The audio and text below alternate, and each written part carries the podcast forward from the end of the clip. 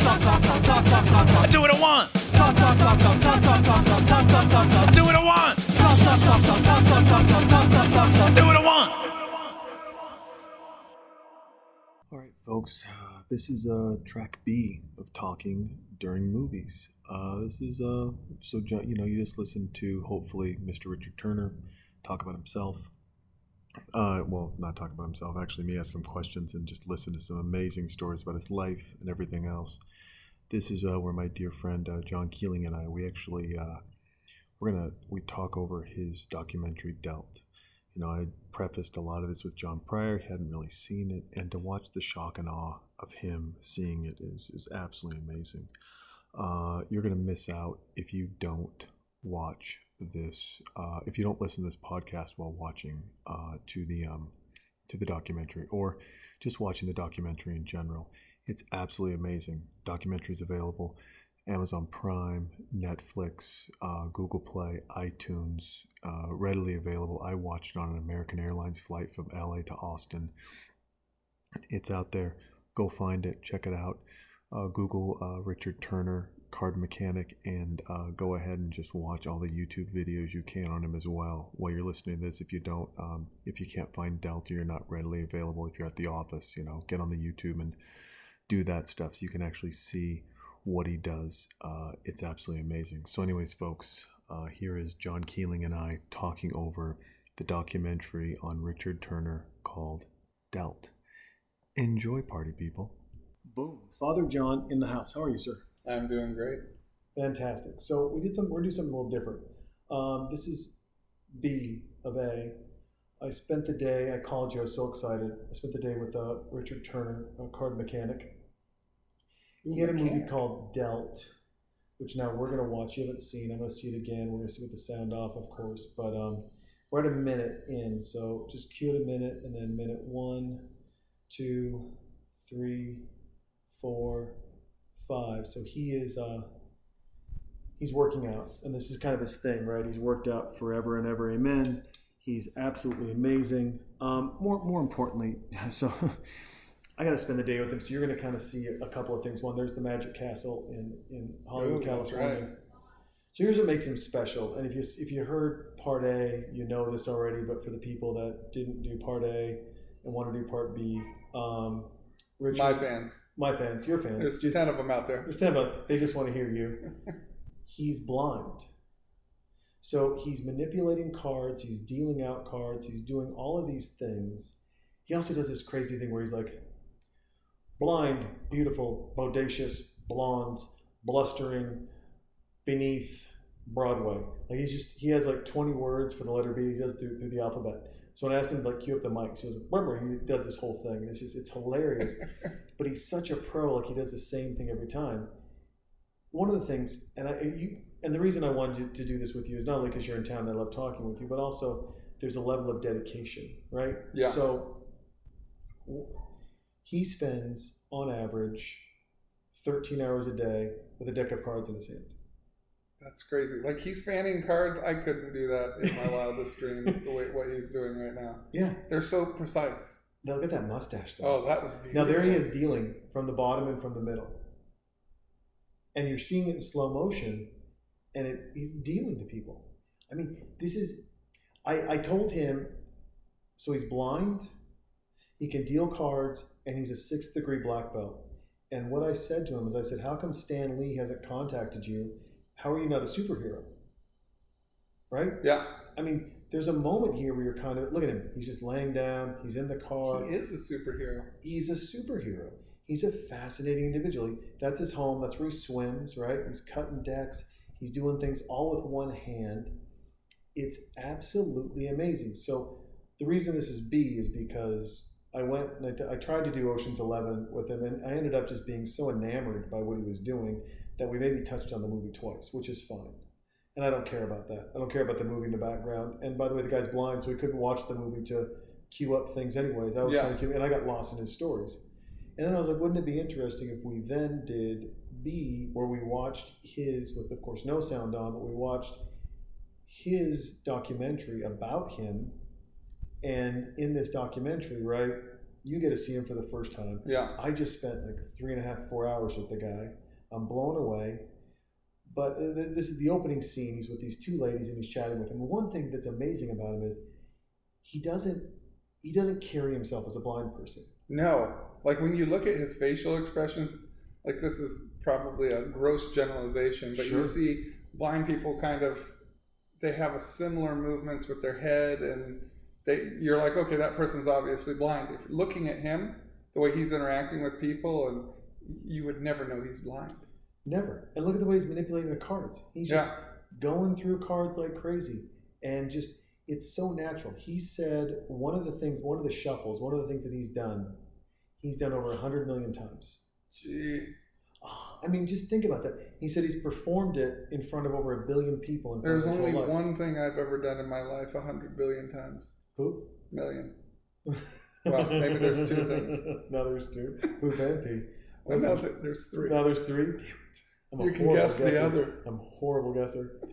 But I love the people, right? So I don't know what I find more fascinating.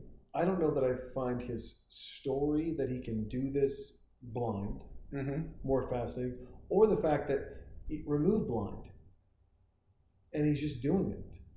Still impressive. I mean, still couldn't do it myself. Yeah, he's adding a layer of difficulty to something that doesn't need to be added. No.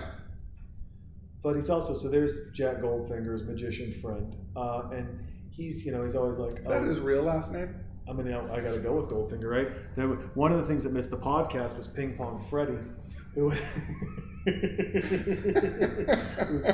Ping Pong Freddy's not in the documentary, but Ping Pong Freddy is, well, he's Ping Pong Freddy. And he would lose to card games, shocker. Ping Pong Freddy would lose card games to this guy, to Richard Turner, and he would pay him back in beautiful art.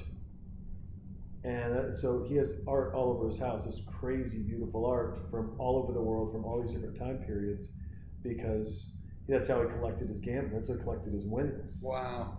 Yeah, he was like, no, I don't want to take your money. I'll take this priceless piece of art instead. Can't tax that.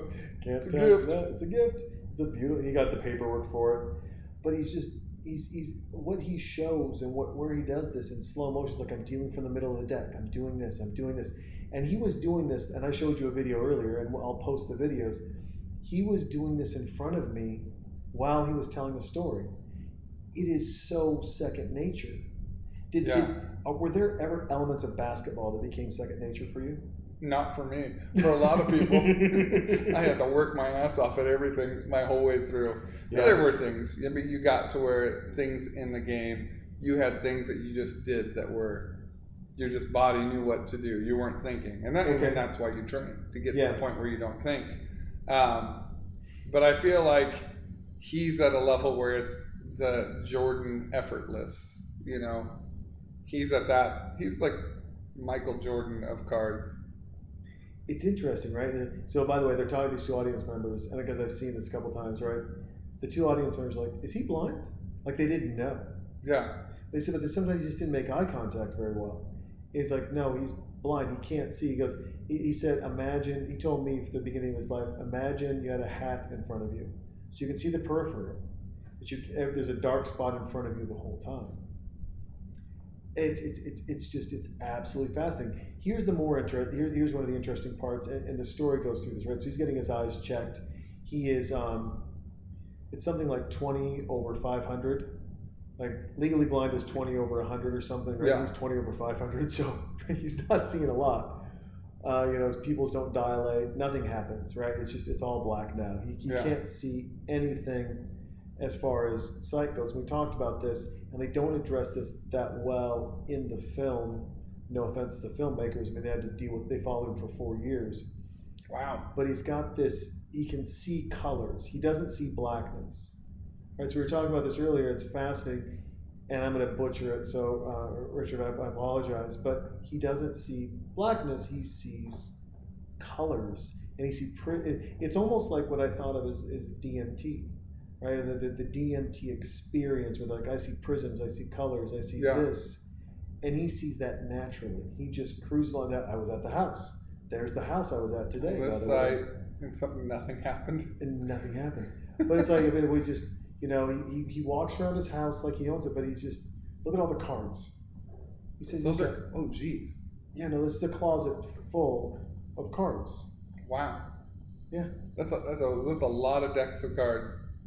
And he's a consultant for the #1 card maker in the world. And here's the crazy thing about it. He gets cards with nothing printed on them. So he goes to church every Sunday. Okay. He doesn't want to be a distraction. So he just gets cards with nothing printed on them. And then he plays with those during church. So it looks like he's playing with pieces of paper. Interesting. And it's just white pieces of paper.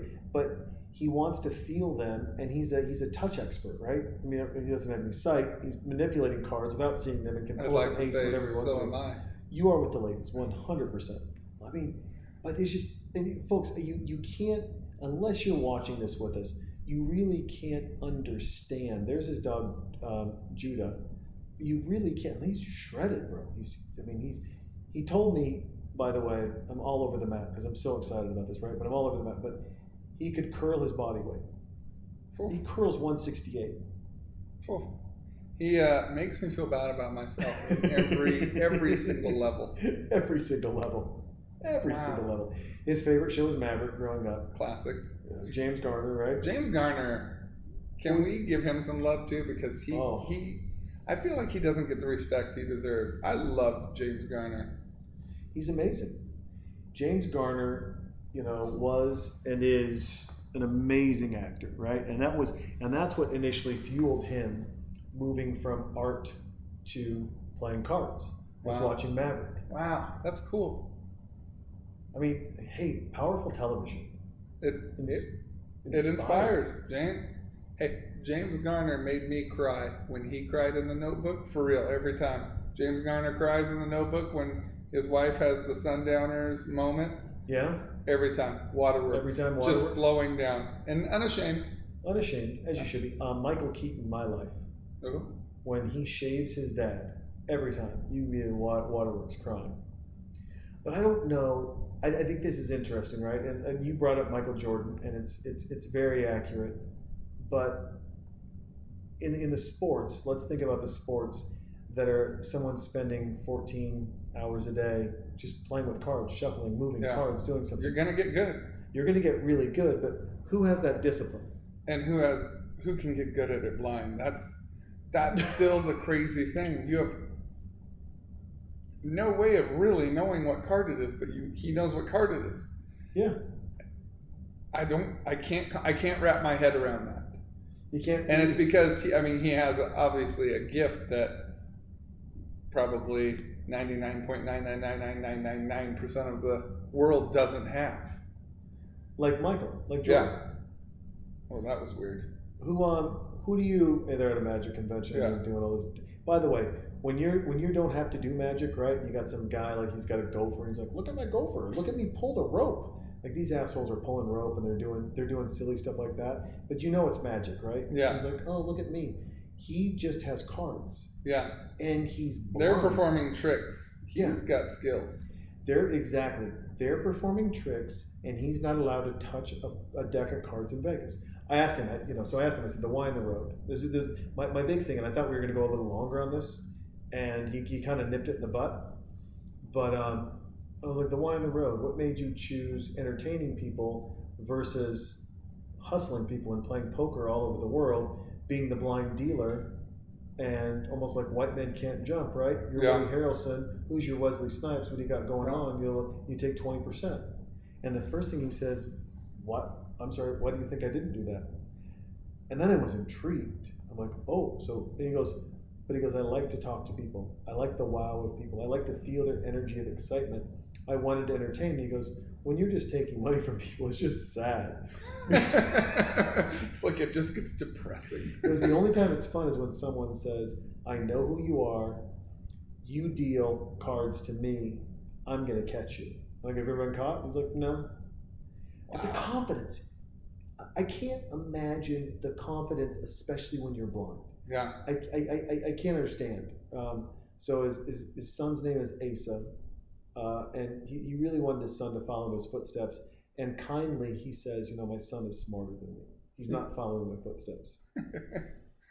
But he's just, you know, you look at this, he does everything in front of people. He doesn't hide anything. He's just dealing in front of people. So once again, we got Michael Jordan, Jack Nicklaus golf. Yeah. Who's our tennis player? Is it Roger Federer? I have no idea. I would like to say John McEnroe because I just love this. Or Pete Sampras. Mm-hmm. I think Pete Sampras has won the most money. Think so? I mean, someone's going to be like, no, you hasn't. You idiot. People are going to call us liars. You're liars. Okay? Yeah. You're lying to yourself. You're lying to yourself and you're lying to Pete. Pete's got a private jet. He flies around everywhere. I don't have a private jet. You got Pete. Who won boxing?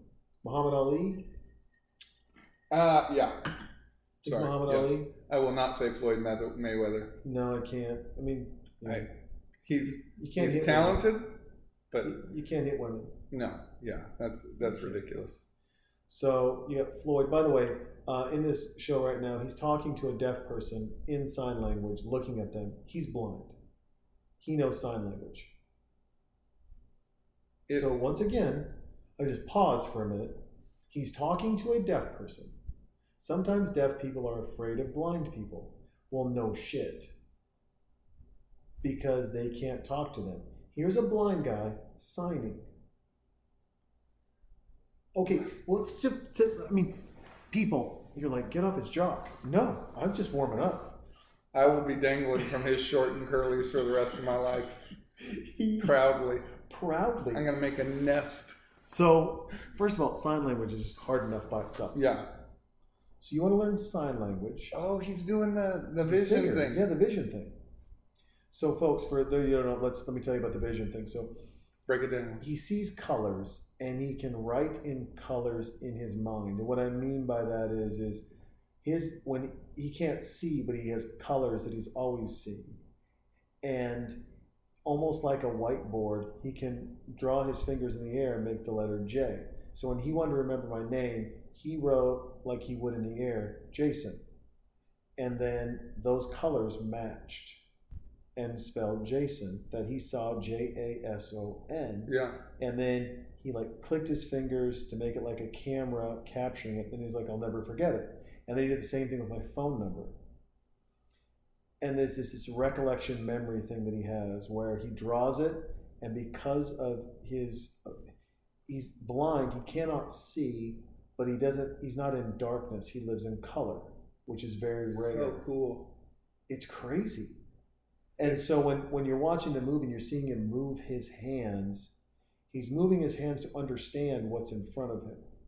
Because there's something about his mind, even though he can't see it. Like I think you said sonar or radar. Yeah, he can like color sense sonar. Color sonar. He can sense it, and you'll get different colors from different people. Sonar meets acid. Oh, dude, it's fascinating. Yeah. And I know I'm butchering this, and it's CBE, I believe, is what it is. If you guys heard podcast A, you'll know exactly what it is because I was really fascinated by it and what he was able to do. But the funny thing is, and then we're going over his childhood real quick. He started out, he was an excellent artist. And the one thing I asked him, I said, because of where you're at in your blindness now, and this very rare condition that you have where you don't live in darkness, you live in color, and you see things and can build things in your mind with different colors, how did that work? Do you think that part of your brain was on when you were an artist? Because he was winning awards for his art when he was 5-6 years old. Wow. He would see a picture once, and then he could recreate it in full color on a palette. Wow. A day or 2 days later. So he had vision as a kid is what it's looking like to me, and then It slowly got worse and worse and worse. Up until I think he was 8 years old, and then it started, and they're showing an example of this. Like right? How it went. Yeah, and back in the day, he got bullied a lot. They called him Magoo. Remember that cartoon? Yeah. Mr. Magoo. Probably because he had glasses. He didn't wear glasses. Oh. So he wouldn't wear glasses, and he would not let anyone know he was blind. For the longest time, it's not that he was mad that he was blind. He thought he didn't want it as a crutch. Yeah. He would rock climb. He would run across rivers. I mean, first of all, I don't rock climb. And I have full capabilities of all of my... I mean, I got a little arthritis. But I got full capabilities. This guy was rock climbing in his 20s. Jeez. His black belt, by the way, so, and this, they don't get into this part. I mean, he's a 6th degree black belt, as we talked about. What I didn't say is where he got his black belt. Chuck Norris? No. So he didn't go to Chuck Norris's school. He went to the competing school that was so violent, they would not do the competing school in America for threats of lawsuits. So they did it in Tijuana. So think about that for a minute. Chuck Norris was such a pussy that he wouldn't allow anything to happen. Oh, the lights are going off and on. This is exciting. Ghost. Turn out the lights. We're going to light a candle. John and I are getting intimate in this motherfucker. No, so he would, he plays 3-card Monty, by the way. He bends the card. He shows them. He's like, let me show you what I do when I bend the card here. And then he bends the card. He's like, here you go. And then he moves them around. He's like, hey, that's the wrong card. Look at this. What's wrong with you? And people's minds are just being blown. They're just blown. Minds blown. Jeans creamed. And they should be, right? I mean, it's absolutely amazing, and what he's able to do. But so he had this Tijuana. He was in Tijuana, and he's doing these classes with this black belt and with this Taekwondo meets karate meets jiu-jitsu, like all this crazy stuff.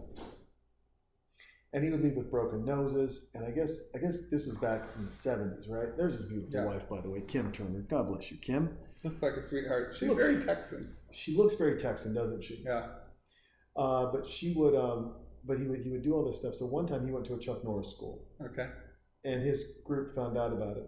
He said he came back and they kicked my ass because it was such a bad thing. Like you can't do one or the. You have to do one or the other. There's no middle ground. Yeah. And Dealt, the name of the movie, is also something that he does with an acronym. He goes and speaks. By the way, he spoke at Facebook. He spoke at Google. He spoke at IBM. He speaks all over the world at Fortune 500 companies. And of course, I should hope so. I mean, like, do you need an inspiration? Let me introduce you to the most prolific card manipulator in the world, who's also blind. Oh, and by the way, he's blind, he manipulates card, he's a 6th degree black belt, and when he cruises around and does stuff, you would never know he's blind. Anyways, ladies and gentlemen, oh, and Tom's our top sales guy. He's going to talk to him. Hey, Tom, shut up. Just be quiet. Just let him talk. Just be quiet. She tells a funny story in here about... I mean, you have to be someone really special, right? But she was chatting with. She says on the documentary, she said, we were first married. One night we were making love, and I heard cards shuffling, and while we were having sex with one hand, he was shuffling a deck of cards. They're nudie cards. I would hope so, right? Something. And in this part, real quick, I don't have those skills. He likes to fuck with her, and by the way, he doesn't cuss. So this would probably grossly offend him that I've already cursed a couple times. I did not curse in front of him there. He's a very Christian man. Yeah.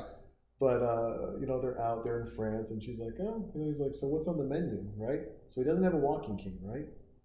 And he's like, what's on the menu? And she's like, oh, this. He goes, can you read that again?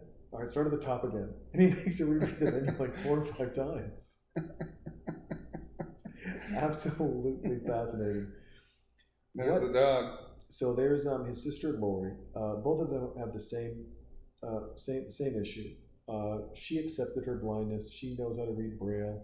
She has a seeing eye dog. She's also like him, can see color.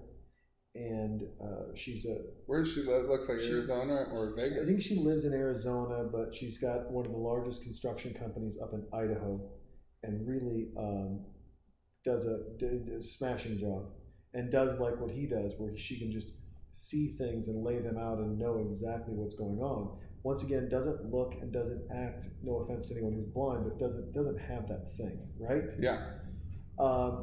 He says that probably one of the reasons, there's probably a little genetic part to this, and then outside of the genetics, there's another part, which is the fact that they both got scarlet fever as kids.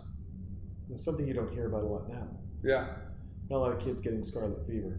But see, like, she embraces this, right? So she's got her iPhone out. She's like, what's this? It's like, you have $1 bill. I got scarlet fever after I saw Lost in Translation. I don't blame you. I would get scarlet fever from that. And she gets, you know, she gets on the bus. She does her thing. She's like, is anyone sitting here? She's got her dog. She's really engaging. She goes to the store. But here's the crazy thing. They're both hyper successful. Yeah. And if there's an amazing point to be made is she embraced blindness. She went after it. She owned it. She learned Braille. She went to the school for the blind. She's got a seeing eye dog. Yeah. She's super successful. He's super successful. He doesn't even have a cane. He doesn't even have they took two completely different approaches to the same thing and both became crazy successful. Crazy successful.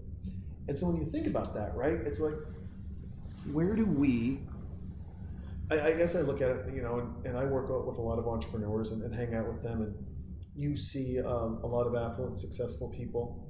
But I guess you're looking like, if we put in a room, and my buddy Justin had this idea, and I love this idea, right? You give an idea, you go, all right, I'm going to have 10 entrepreneurs in the room. I'm going to say, here's my idea. I want an app, or I want a company that builds this widget. Yeah. All 10 of you go make it. Or all 10 of you go attack this. Or instead of, maybe I want to solve this problem. Yeah. Here's my problem. I want to solve it. Go. If this story tells you anything, it tells you that, and forget the NDA. Your thought's not original. Yeah. Your solution, your end game of how you get from A to Z is original. Yeah. Right? But the idea is not. The problem's there whether you have a solution or not. Yeah. The problem's there whether 10 of you have a solution or not. It still exists, and it's very real. Yeah. However, the end, they're both successful. One embraced blindness, one fought it tooth and nail. One was, you know, his sister excelled in socially and everything else, and he was bullied, and he fought, and he was rebellious, and he went a little crazy, and he had a lot of fun. Yeah. Right? So they went in two different directions, but at the end, if you're both driven, you're going to get there. You're going to get there. And it's fascinating to see someone that driven. Yeah.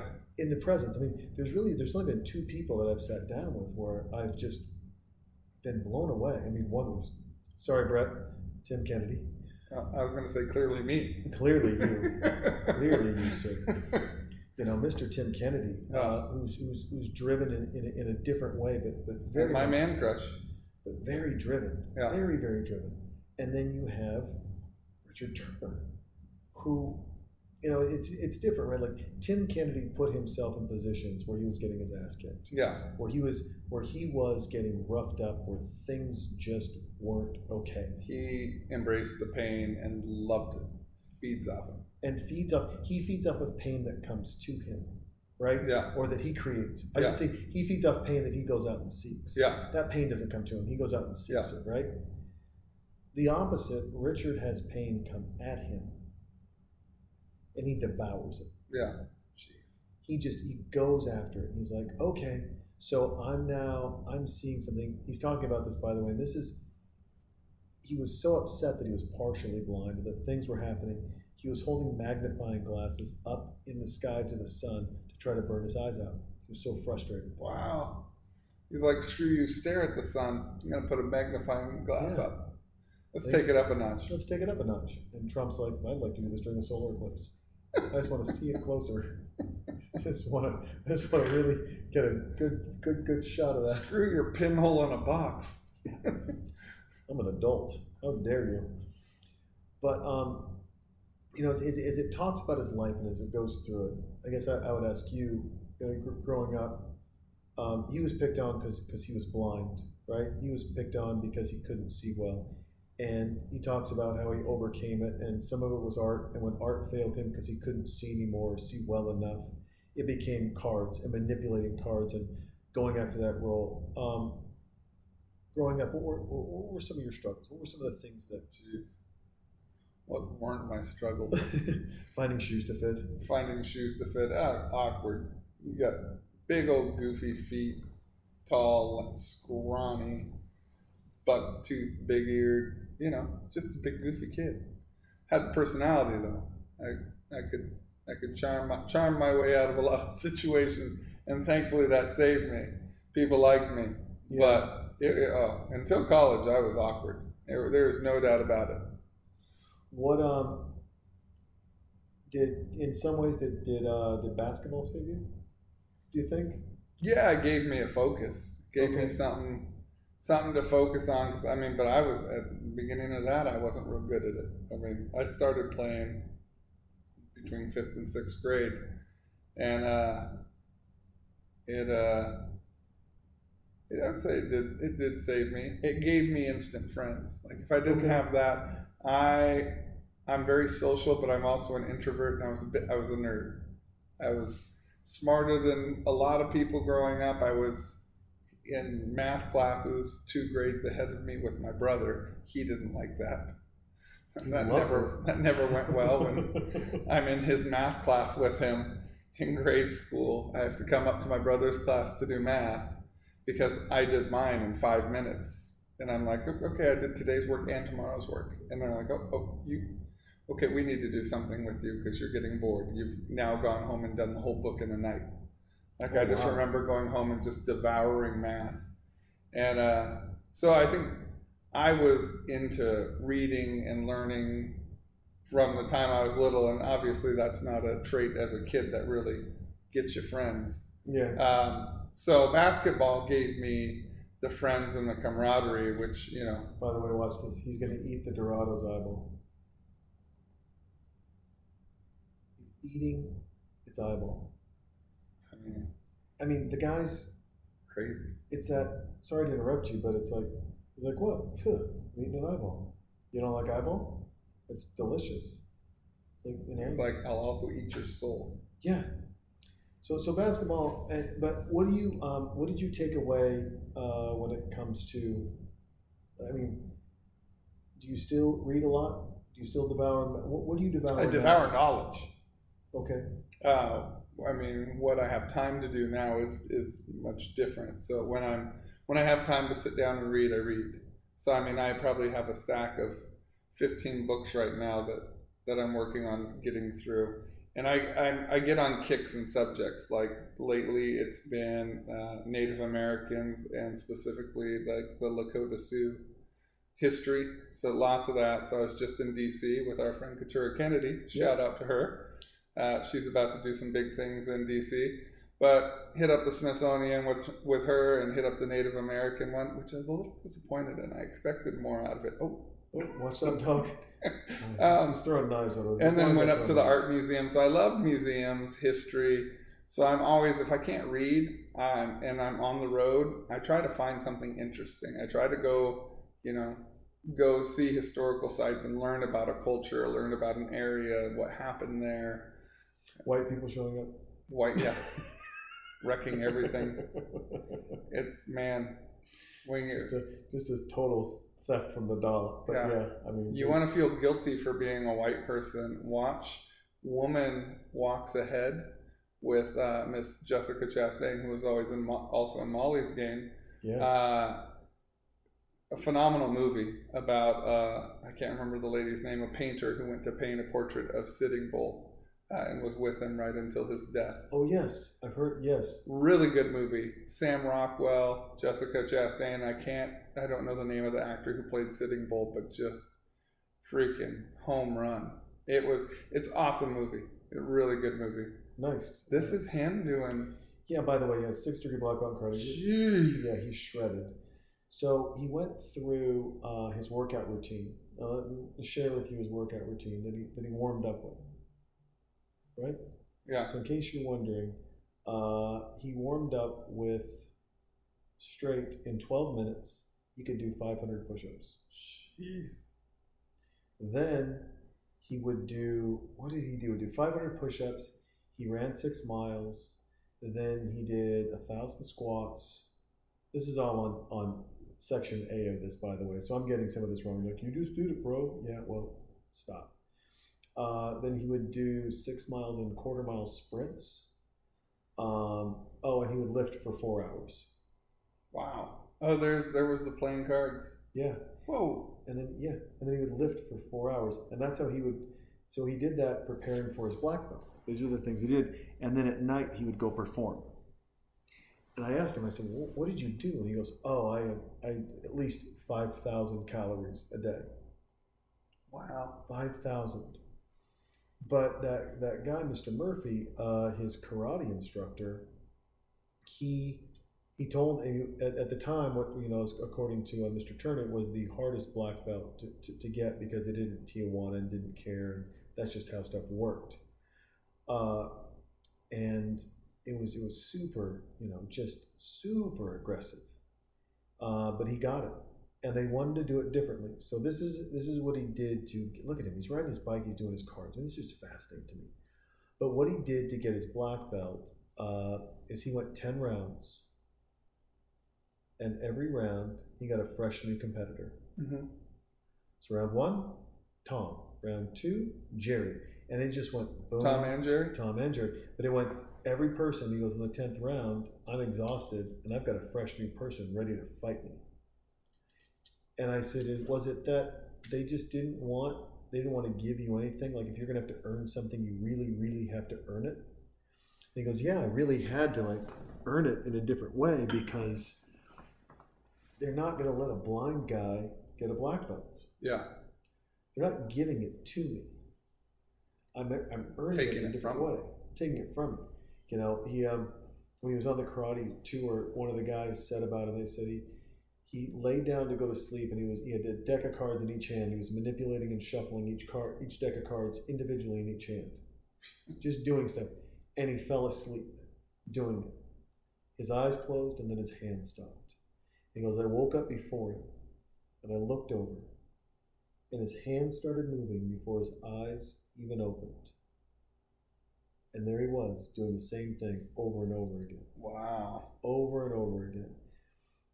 One of the crazy things is, and I wonder about this, now it's like, so this gentleman that's on the TV here, fabulous glasses. Dai Vernon was the best card mechanic at the time ever, right?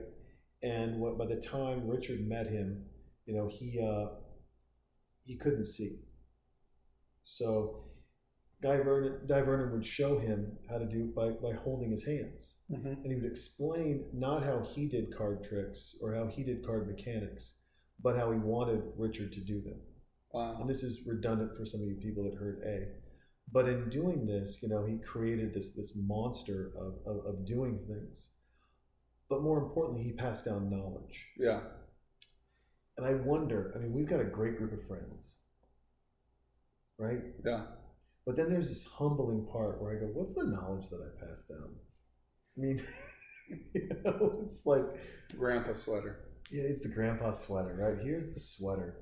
But it's like, what's the knowledge? What do you pass down? Yeah.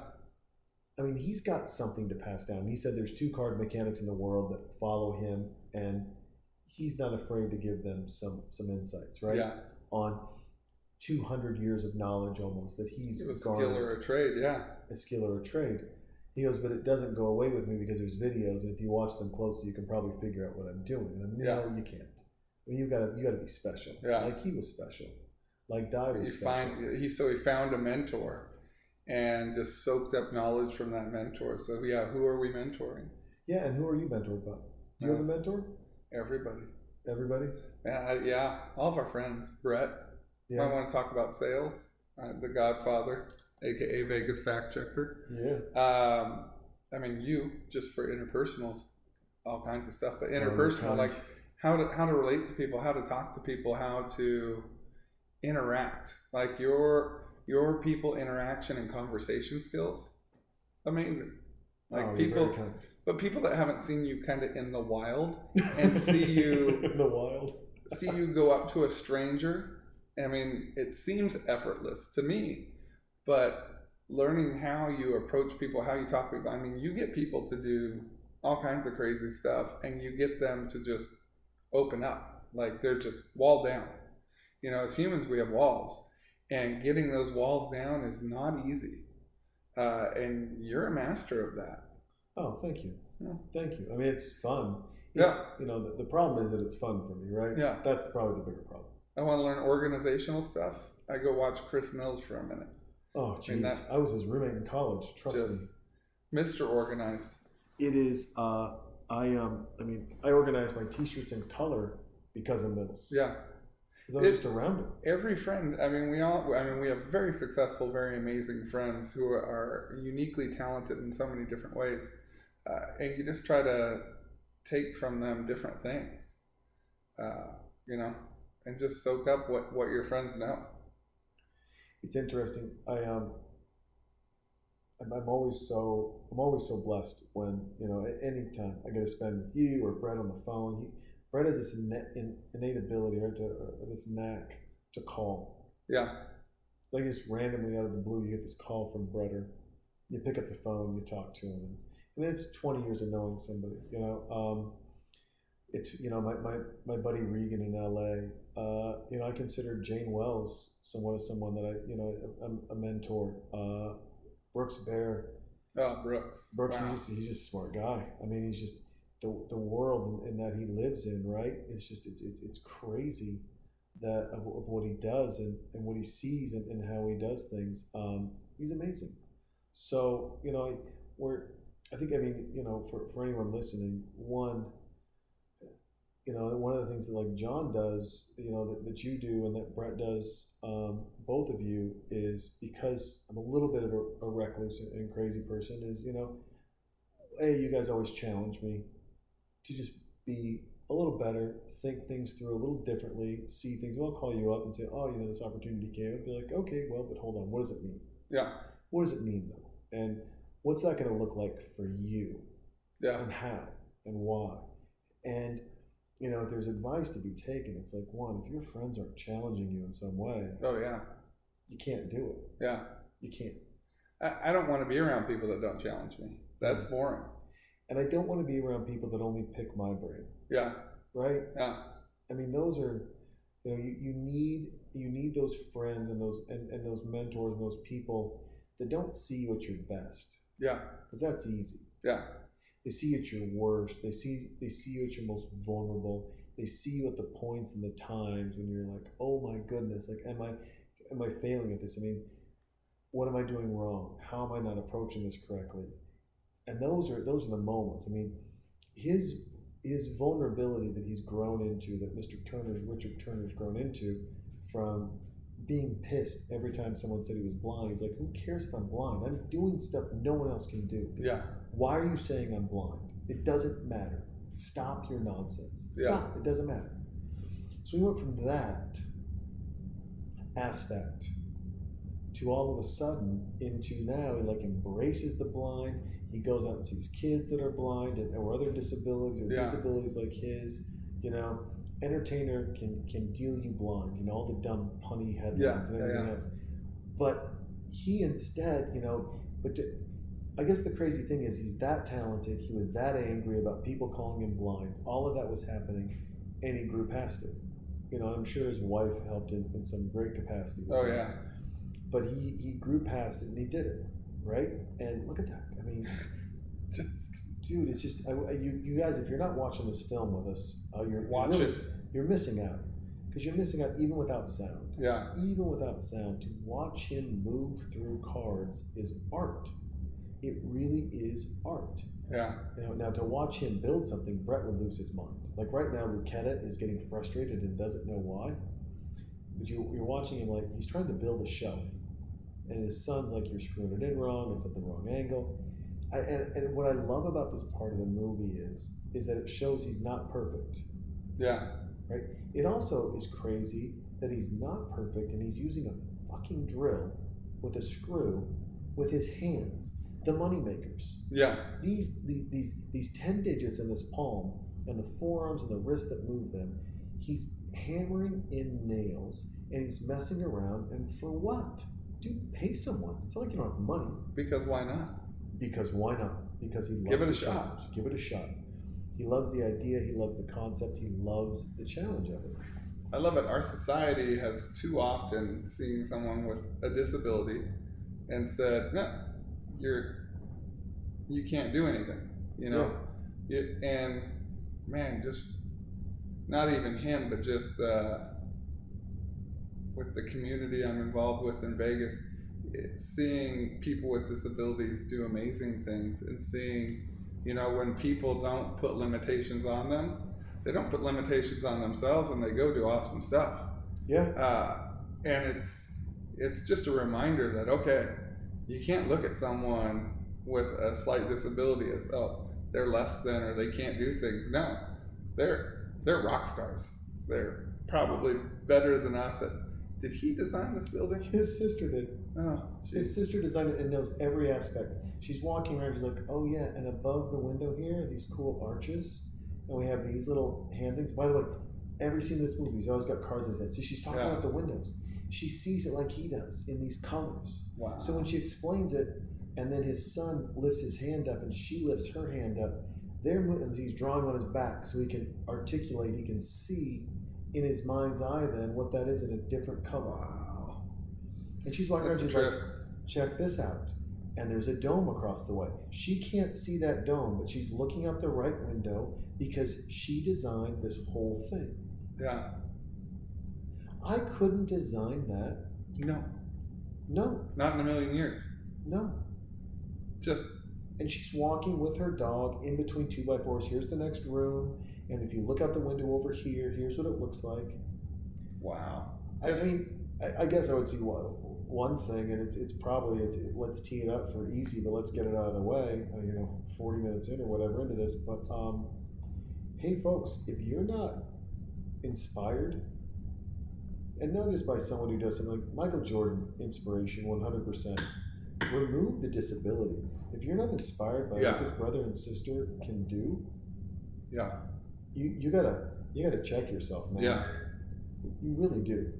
Yeah, because this is a different level of, you know, neither one of them rest on what they don't have.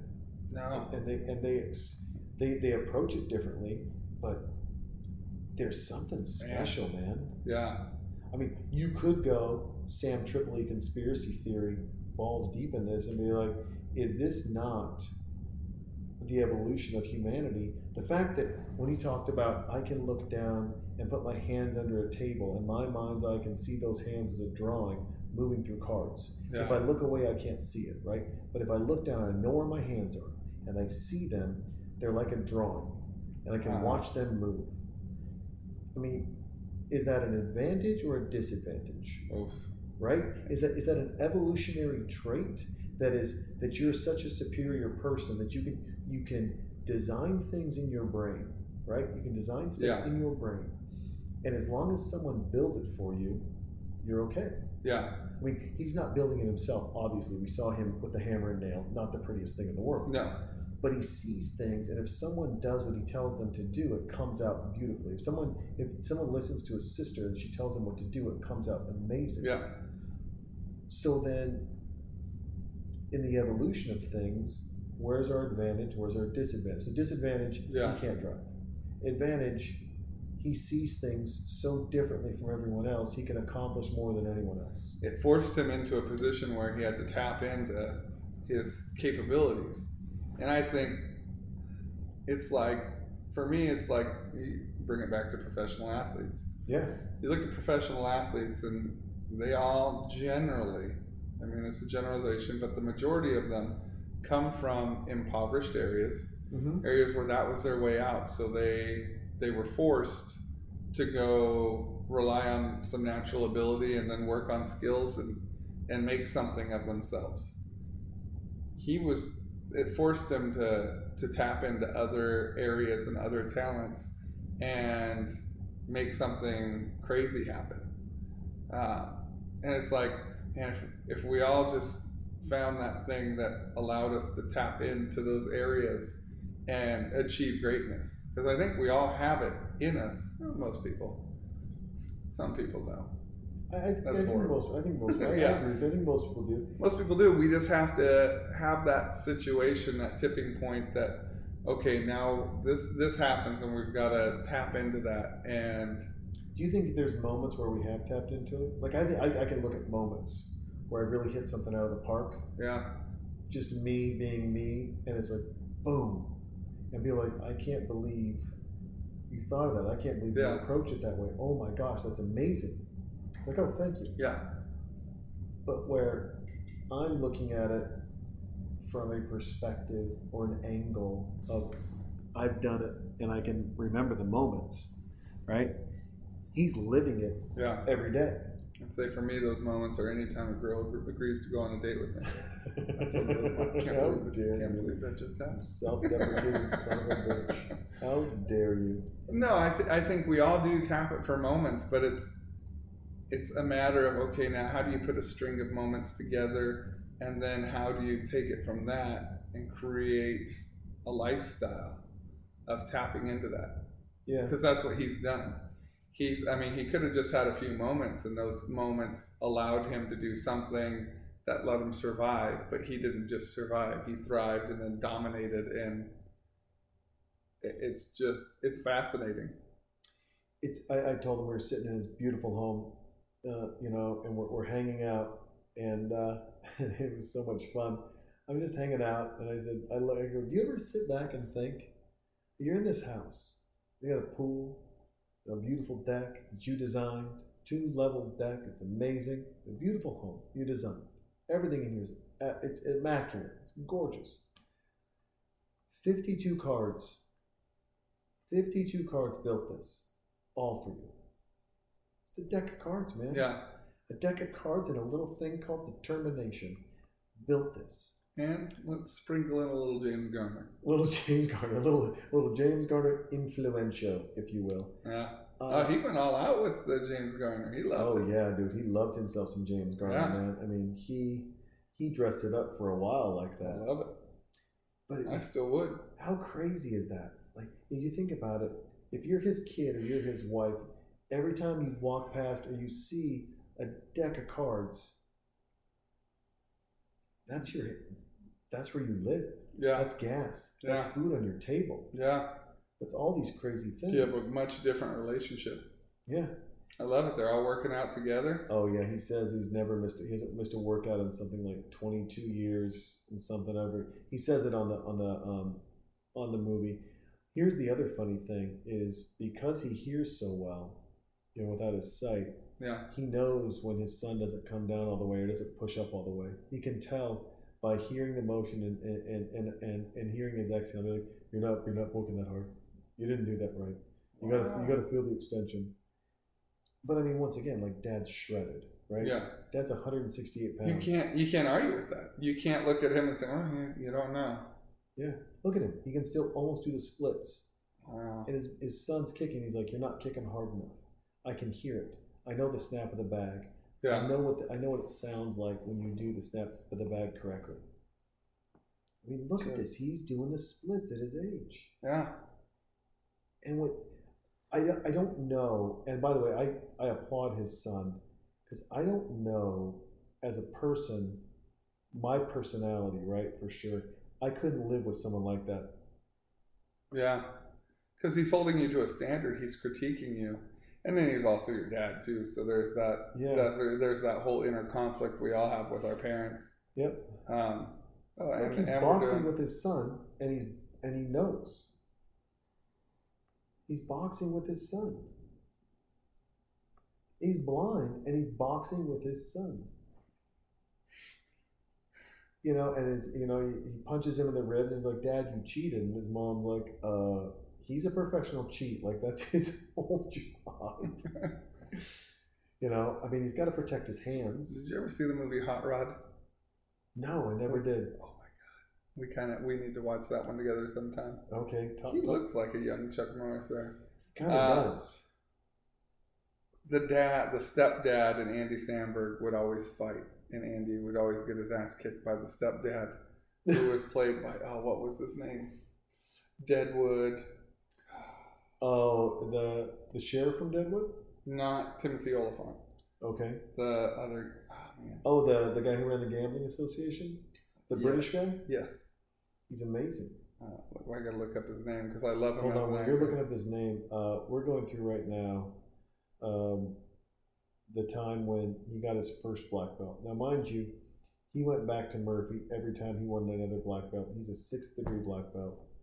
They went through 10 rounds, a different person every time. He double taped his hands and then put on 12-ounce boxing gloves, right? So, but also he wasn't there to survive. He was there to win. So he trained for 16 months incessantly, knowing that he had to, okay, he can do card tricks, blah, blah, blah. He's doing karate and not like shadow box. This is full contact. Yeah. Right, so if you're not watching this, he broke his arm doing this. This is full contact. These guys do not want a blind man to get a black belt. Yeah. And they shouldn't, right? I mean, because then it's like, oh, you're in a school of pussies. Yeah. I mean, the blind guy gets a black belt there. He got kicked in the groin a lot. He broke his arm in the fourth round, or the fourth fighter. Thrown to the ground. I mean, this is just violent, bro. Look at him. They're just pulling him back. He's exhausted. He got a 1-minute rest in between every round. He said he fought this guy from Tijuana that used to rob people. He ended up, he was a cop who robbed people. He's drenched in sweat. He said he hated every moment of it until he won. Yeah. And then everyone cheered him on. And there's his black belt. He said it was one of the greatest accomplishments of his life. And listen, if it sounds like I'm a fanboy, yeah, I'm a fanboy. Yeah. How can you not be? How can you not be? The guy fought 10 different people. 10 different people. And he got a black belt. Arguably, legally blind. And he's fighting other black belts. He's not fighting rookies. Yeah. It's not like you want to get in the NBA. Okay, go beat up on some playground kids. Yeah. Oh, good, you can dunk on them. You're in. It's like if you said you want to be in the NBA and someone's like, all right, here's Shaq. Good luck. The LA Lakers Shaq, a little thicker than the Orlando Magic Shaq. Either way, it was still big. Either way, and so it's like, okay. So as long as you beat him, and then you beat Robert Parrish, you beat Bill Cartwright, you beat Kareem Abdul-Jabbar, you beat Patrick Ewing, you beat Hakeem Olajuwon. We'll get a little Dikembe Mutombo. No. We gotta do some Mutombo. Let's just. Mark Eaton. Mark Eaton. A lot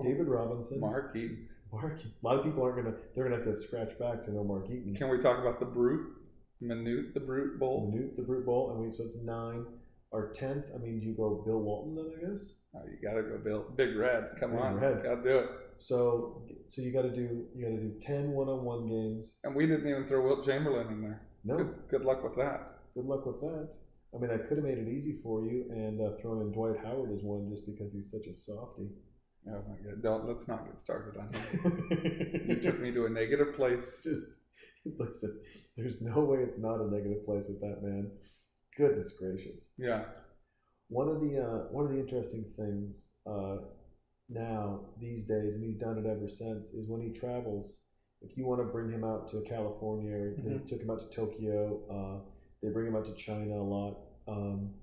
You have to bring a whole family. I like that. He's not flying by himself, because he said one of the things is that you can't experience these things by yourself. He goes, it's not that I'm blind. It's nothing to do with me being blind. What's the point of doing any of this at all? By yourself. If you're going to be by yourself. That's a wise man right there. Living in France, there were things that I didn't do. Like, I've never been up the Eiffel Tower. I've never walked into Notre Dame. There were things I didn't do because I was like, yeah, Richard put on that dress. looking great. Dude, he's shredded. He's got a dress and a tie on. I love it. But yeah, I didn't do those things because I was like, I don't want to go up there because I'll never be able to look at someone and say, hey, remember when we went up the Eiffel Tower and saw that view for the first time? I'll just be able to say to myself, hey, John, remember when I went up there by myself and looked at that? It's like there's enough other things for me to see. There's some things you save to do with other people, and I like that. I wish I could take people with me on every trip I go on because... But you do it a little bit differently, right? Your work and your network and your friends and the people and the things that you've done allow you to travel the cities, come back here and see me. DC and see live Ventura. In Vegas and see Bigger, Better, Better, Vegas Fact Checker. Go to LA and see all of our friends in Orange County and LA. Claire and Misty. We love you to death. I love them, and Claire and Misty, if you're listening, we still need a reunion. We need a reunion. So here's the crazy thing. As I'm fanboying this guy up, right? The Magic Castle Awards, the International Magic Awards. This is why he was wearing the dress as a joke. He goes to them, and a card mechanic has never won, any of these awards. So one, first of all, magic is lost on him, I'm sure, in some capacity, right? Yeah. He does not care. Yeah. And he's not a magician. He'll let you know he's not a magician, right? He's a cheat. And he's just the best cheat in the world. Yeah. And he just does stuff that no one else can do. Here's the crazy thing. Is he's clapping with cards in his hand? Yes, he's clapping with cards in his hand. He's just he's that dedicated. So he goes out, he does this, and the first time he gets nominated, and he's with all these other people, and some of them are magicians, and then there's him. And dude, it breaks my heart because you see all the things he's accomplished. You've seen the wealth of knowledge in this movie that he's got, that he's doing things that no one else can do, and he doesn't win. Wow. And his composure and his grace in not winning. Yeah. I mean, first of all, I can't imagine the utter disappointment, right, of going through that, and someone else wins. But also, someone else wins, and you know you're better. And a guy with a ponytail at that. I know. Come on. Be better than that, Magic community. I mean, seriously. But it's one of those things that I'm more fascinated by the fact that I'm more blown away by his composure. I guess fascinated by his composure. More blown away, though, by the whole the idea that you're the best, you don't win, and you still applaud. Yeah. A good man right there. I don't have that. I'm Kanye at that moment. You're Cartman. Screw you guys. I'm gone. Brett Luchetta's Kanye at that moment. Yeah. He's grabbing a microphone. I mean, if Brett was friends with him, and Brett was invited, like his son and wife, right? And like Brett's there, and this guy with a ponytail is trying to walk up Steven Seagal style. Yeah. Luchetta's beating him up to the microphone and going, "I'm glad you won, but hold on." Let me tell you why you actually lost. Let me tell you why you lost. One of the things that I found fascinating. So he has his kid and he's blind. He's been blind for a long time, right? Yeah. He would lay down. He said, "I lay down with my son every night and tell him stories." And he says, "My son never knew if they were real or fake." He goes, "But I didn't get to see my son grow. Yeah. But I got to feel him grow. Wow. Every time I touched him, I knew he'd grow a little bit." And we're talking about this moment where, his son goes to college, and he's pretty broken up about it. He's misty-eyed about it because his kid's going off to college. Yeah. And I said, what do I prepare for? And he goes, "You can't, because you're not going to prepare for it." He goes, "But what you're going to do is you're going to." By the way, he's helping his son make his bed. The guy, I can't stress it enough. The dude is blind. Wow. But he goes, "You can't." He goes, "What you can do is you got to embrace all the little moments." Yeah. You can't wait for a big moment to shine. Yeah. You've got to go little moments. And his son travels with him, and his son helps him out. And I think about those things because, like today, my daughter went with me down there. Yeah. And I take Harper to a lot of places. And in that, in taking her and doing things, right, it's I don't want to be here. And what I mean by here is you're watching him go through the cards, and this is one of the heartbreaking moments. He drops the card. And you know where the card is the whole time. There's a camera crew there. They know where the card is. He's blind. Someone could walk over and hand him the card, and they're not. And he just missed it. So now he's down to 51, so he's not playing with a deck of 51. Yeah. But his son's gone. And I think it's more analogous to his son is gone. Yeah. Right? And that one card out of the deck is gone. Something's missing. A little something's missing. I talked to you about this a little bit off mic, but when he talks about his wife, mm-hmm. and I brought it up in the first podcast, but when he talks about her, he talks about how much he loves her and how much he loves his son. It's one of those, like, if there's an inspirational moment that inspires you to move forward and love your kid more, love your wife more, do anything more, his love for his wife and his love for his kid and the way he describes it is amazing. You know, it's, I forget where I was, but I don't know, we were on the phone somewhere. I go, "Hey, I love you, man." You're like, "I love you too. Yeah. See you later." And someone's like, "Why do you say I love you to your friends like that?" And I was like, "I'm sorry, you don't have friends that you don't say that." Yeah. It's not, you know, it would be weird for me not to. Yeah. Because I do love my friends. Yeah, absolutely. You know, I want people to see in my face and joy when I talk about my friends. I want that aspirational model, that inspirational model of getting back to mentors and people around you that drive you and make you go better. Yeah. They should also make you love a little bit more. Yeah. Right? Because that's a very vulnerable thing. It's what we're created to do. Yeah. And, you know, every time we talked about it, I thought about my family and I thought about my friends, and I was just like, man, you know what?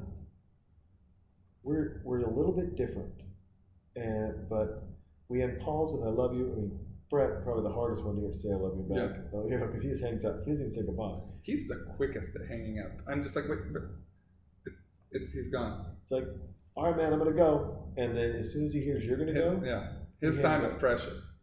That's one guy whose time is very precious, and that split second where he's gone before you actually say goodbye is valuable to him, where my time is not quite as precious. Mine's not.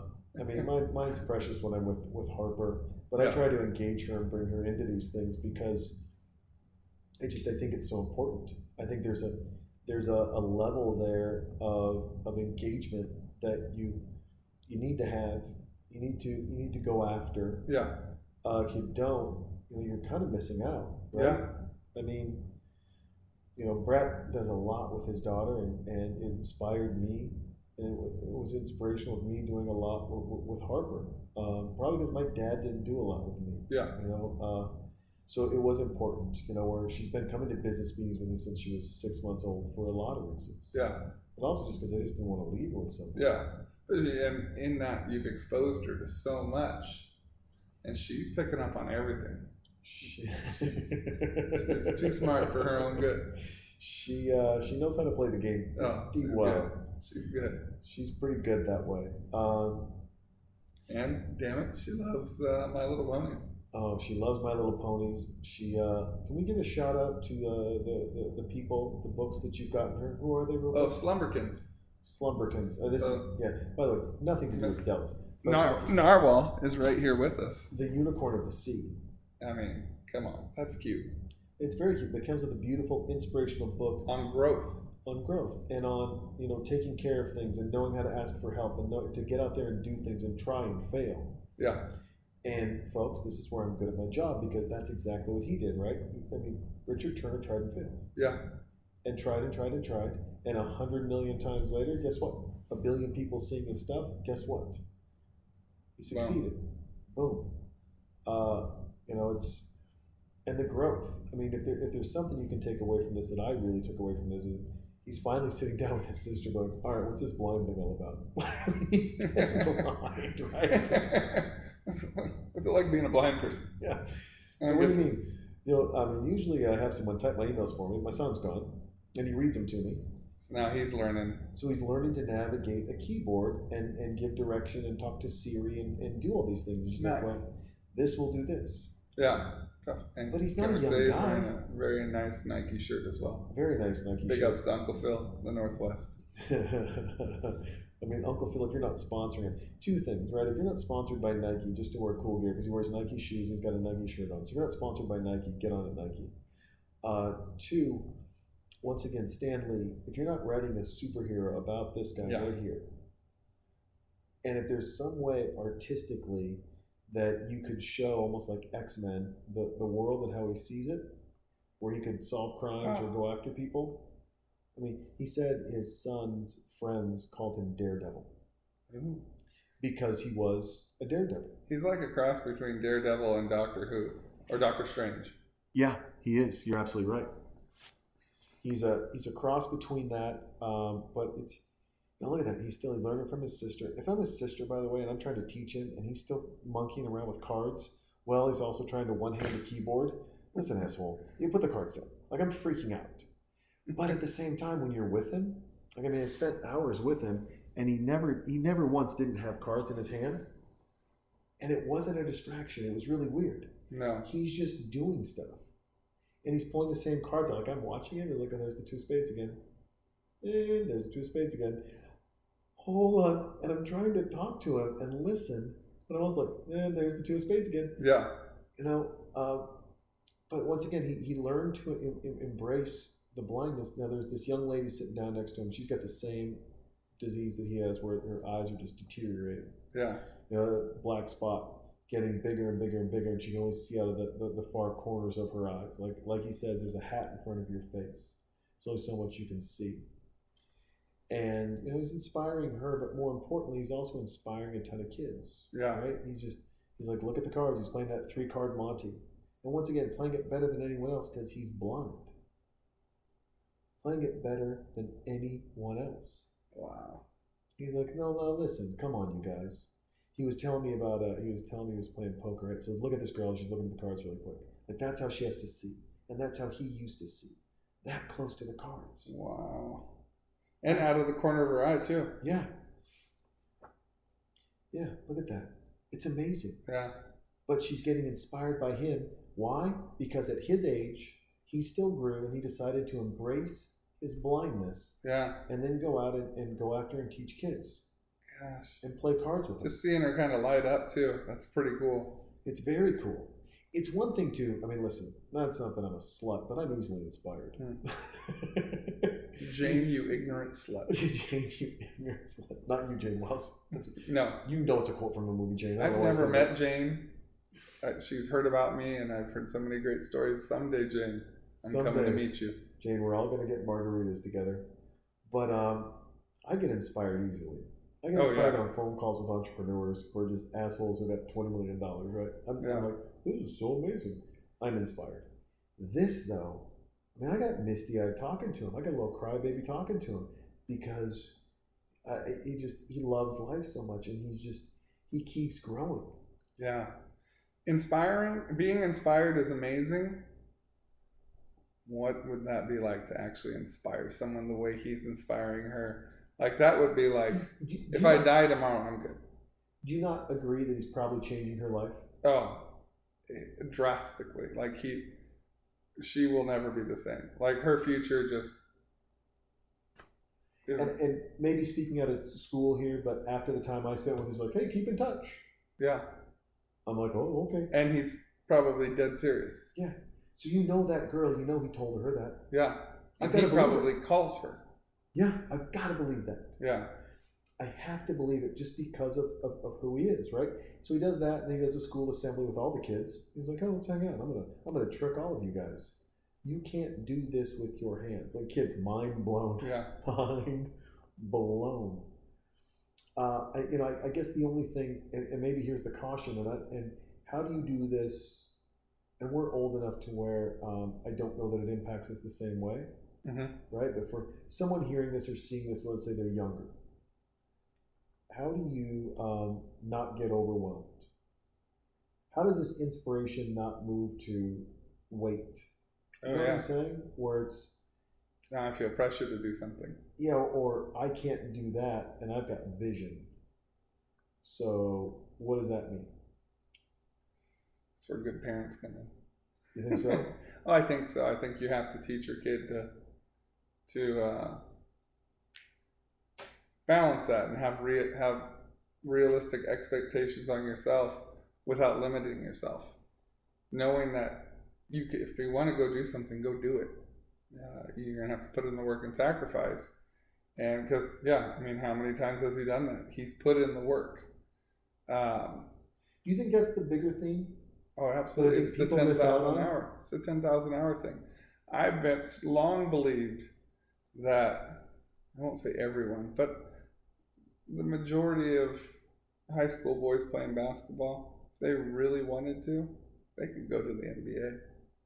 But the ones that do, you see, one, they were, you know, either poverty or circumstances created that drive in them to get out of that situation, so they willingly sacrificed and put in those hours.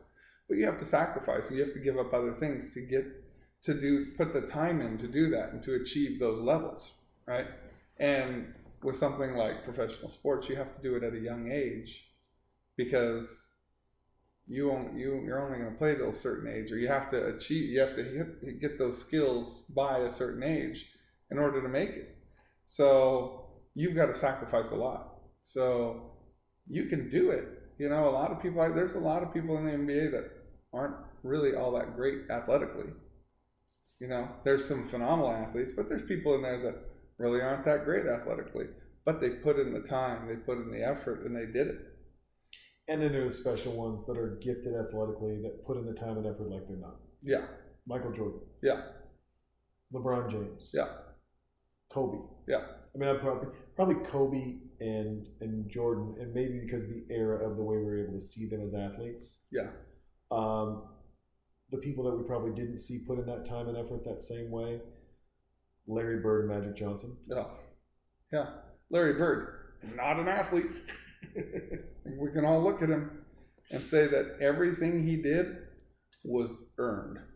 Yeah. Because what else is there to do in French Lick, Indiana? Lick the French? And, yeah. I mean, he was in a situation where, I don't know his whole story, but I know he probably wanted out of where he lived. So you put in that time, or was just driven to put in the time. And unless you're willing to sacrifice that stuff, you're not going to achieve those levels. And he is, and if you guys watch this documentary, he is sacrificed. Yeah. I mean, to the point where you're watching him lay poolside and he's playing with cards. Yeah. You're watching him in the car, he's playing with cards. He's watching the grocery, he's playing cards. He doesn't set him down. No. He doesn't have that off switch. Almost an obsessive compulsive type thing that he's... Yeah. But... that's what's gotten him there. That's been the catalyst to get him there. And then, one of the things I think that maybe people sometimes overlook and drive and everything else, he's had two people around him, right? He's had his son and his wife that have supported this adventure. Yeah. This crazy thing. And that's... Dude, I'm sorry, you're a cheat and an entertainer? Yeah. Yeah. Oh, and when you win at card games, you just take art home instead of taking their money? Yeah. Why? Okay, I mean, you can't sit there. I don't know that you could look at someone. Look at the way he's touching this. Yeah. I can't imagine what colors and what vision his eyes are seeing right now. But you can't imagine, like, coming home to your wife and you've got this huge painting. It's like, what's this? Oh, it's from the, whatever. Oh, and it's this artist. She's like, okay, well, what happened? I won a card game. I didn't want to take money from my friend. That's insane. That's absolutely insane. Yeah. And once again, you're watching this movie, he's got cards in his hand. It's just, it's a whole different level of driven. And driven in a completely different and unique way. I don't know. I mean, I don't have that part in me. Yeah. And I guess what I would say is that's okay, right? Yeah. You don't have to have that to be successful. No. But I think you should see that to know that if you want to achieve something and you aren't, if you do the basketball analogy, you're Spud Webb, you're working as hard as him. Yeah. To get there. You're working as hard as him to get there. Yeah. So he's back, by the way, we're almost at the end of the movie here, folks, and he's back at the Magic Castle Awards, right? They're doing the awards again. And by the way, he's lost, the year prior, and he's going back. I lose to someone who's inferior to me. I don't necessarily go back. And with the ponytail. Man with the ponytail, and Son's not there this time. Was Son there? No, Son was there previous. He's not there. He's at college. Yeah. You know, they filmed the oh no, since there he is, there's Acer. But they you know, close-up magician, by the way, is what they call it, right? And he's not, but he's not. Because he's not performing a trick. He is instead, he's manipulating cards in a way that's never been done before. Yeah. And that's, you know, that's where I think we that people miss out. And there he is, Mr. Richard Turner. You know, and it's just, but it's, he's invited back again. I don't go back personally. I don't have the gumption, right? By the way, and there he is. You know, documentary or not, he won. About time. About damn time, right? About damn time. But he's got, you know, his wife walks him up. You know, he's giving a speech. Look at the smile and the joy on her face. I mean, that's just, it's an amazing thing. It's an amazing thing to see. It's an amazing thing to witness in person. Yeah. You know? Not everyone's going to have the opportunity to reach out and spend time with him. And trust me. I want to meet him now. Yeah. I mean, I want to meet him now, right? Maybe, you know, there's... You're going to go knock on his door and be like, my friend Jason was here. So I think I can be here, right? Can we be best friends? I swim in the pool. I'll cook for you. You have a 6'9" friend yet? Well, yeah. You got one now. I don't know. I mean... Let's, you know, we got like 5 minutes left in the movie here. It's not, you know, the documentary. But John, what do you take away from this? I'm just curious. Ooh, man, because this is a, I mean, one, this is a different talking during movies, right? Yeah. This is a B, an A of B, right? Yeah. A B of A, I should say. But I don't know, man. I mean, what do you? My takeaway, a couple things. Okay. One, for myself. Be better in every aspect. Just, I mean, seeing him with the kids, inspiring. It's like, okay, I need to be, like you said, you need to be passing stuff on. I don't know what I have to pass on, but at least spread some joy, you know, enrich people's lives in whatever way you can, you know, whether if it's not knowledge, bring some joy to their life, do something that's enriching other people's lives, you know. Two, being better just as a person in what I do, you know, put a little more effort in. I mean, I put a lot of effort in, but this shows me there's more, you know, there's more that I can do to be better. And then don't ever put a limit on anybody. Man, you can't. It's funny. I love, you know, I love to hear what you take away. The first thing I take away from this is, man, I'm spoiled. I am. I get, because, I mean, think about today, right? I woke up this morning, I worked out, I hung out with my daughter, we drove over to see Richard, we hung out, we chatted. I mean, I had to just make myself leave only because I had to miss traffic. I just wanted to miss traffic. And if Harper wasn't with me, you know, I would have stayed longer. But the first thing I take away is like, man, I'm spoiled. This dumb microphone and computer thing, I get to hang out and chat with these people that other people don't get to. Amazing people. And then two, I call you up. I'm like, hey, I got this idea, A and B. Will you help me? And you're like, yeah. And I'm like, fuck, I'm really spoiled. Yeah.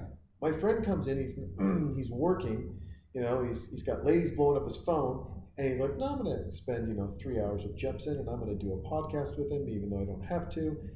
And I'm like, oh, man, I'm really, really spoiled. And then I think, I get the Letterman, and I bring it back to Letterman a lot. The Letterman side of my brain goes, and it's not good enough. For the time that you spend with people, for the time that you make them be on a microphone, for the time that you have people listening, for all of those things, not good enough, man. Yeah. You got to get better and better. I mean, Bobby lets me use these microphones. You know, the sound, you know, it gets better and it gets worse. We love you, Bobby. You know, Dirty Bills, it doesn't have the best acoustics. And we're both wearing Dirty Bills shirts. We are, Leslie. And Leslie, I'm going to be there tonight, which you'll hear this in the future. But I'm stopping by tonight for a nightcap. As you should. So, you know, I'm going to give her the back of my hand and gently stroke her face. She will love that. But it's, you know... To your point, right? I can be better.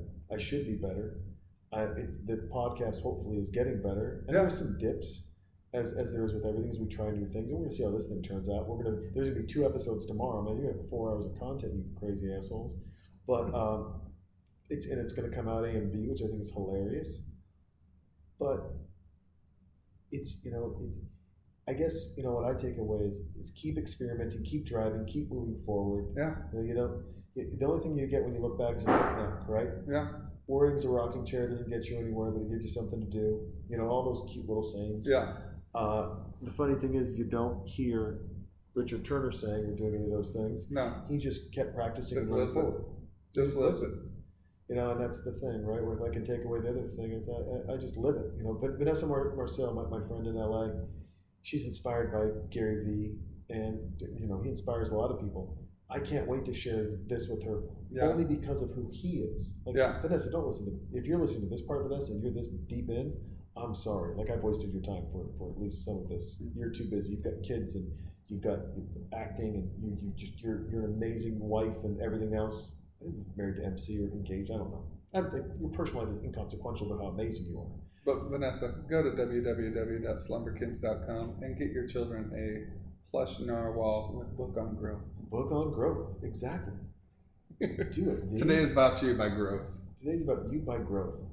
But folks, if you can take away from this A and B part series is 1, you barely heard me talk in A because his stories were great. Jane Wells, you're welcome. I didn't overtake with stories and haven't tried to keep up. I just let him run, and it was amazing. And B, we fanboyed out a little bit, but if you haven't watched Dealt and you didn't hear A, you're missing out, man, because you can't understand, you can't wrap your mind around what this man's accomplished. If that doesn't move you in some way to go help your neighbor, to go do anything. Shame on you. Guess what? You're not on my team. Yeah. I'll steal from Joe Rogan and be like, listen, this guy's 100% team people. He's helping people. He's going out. He's doing stuff, and he's inspiring. He's not motivating. He's inspiring. Yeah. He's not there to motivate you. He's there to inspire you, and he's done it. So that's the magic. That is the magic. So there's part A and B. The first, maybe the last. I don't know when I'll have an opportunity to do this again. It looks like we might do Isle of Dogs for Austin Pets Alive on Sunday, which will be fun. I get a double dose of John, which I'm always blessed to have. Saturday morning, we'll do Harper's birthday party, which will be fun. And now you guys are like, what the fuck are you talking about? This is boring as shit. Listen, this is my personal life, so shut up. Yeah. No, but listen, I'm always blessed, always honored to have you on. This is going out tomorrow. I'm going to edit all this stuff tonight. His and this one. It's a bold move, Cotton.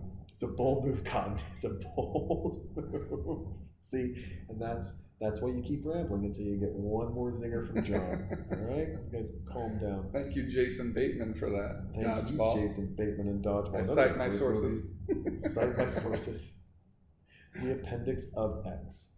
But yeah, folks, so there it is. A and B. I hope you guys enjoyed it. Go see Delt. It's on Amazon Prime. It's on iTunes. It's on Google Play, Vimeo, Netflix, I believe. It's everywhere. So go check it out. Watch it. Reach out to Richard Turner and tell him how amazing he is and keep up the good work. And and on that note, once again, round 2, you get to hear my little girl sing about the time she dropped a deuce. Boom. Enjoy.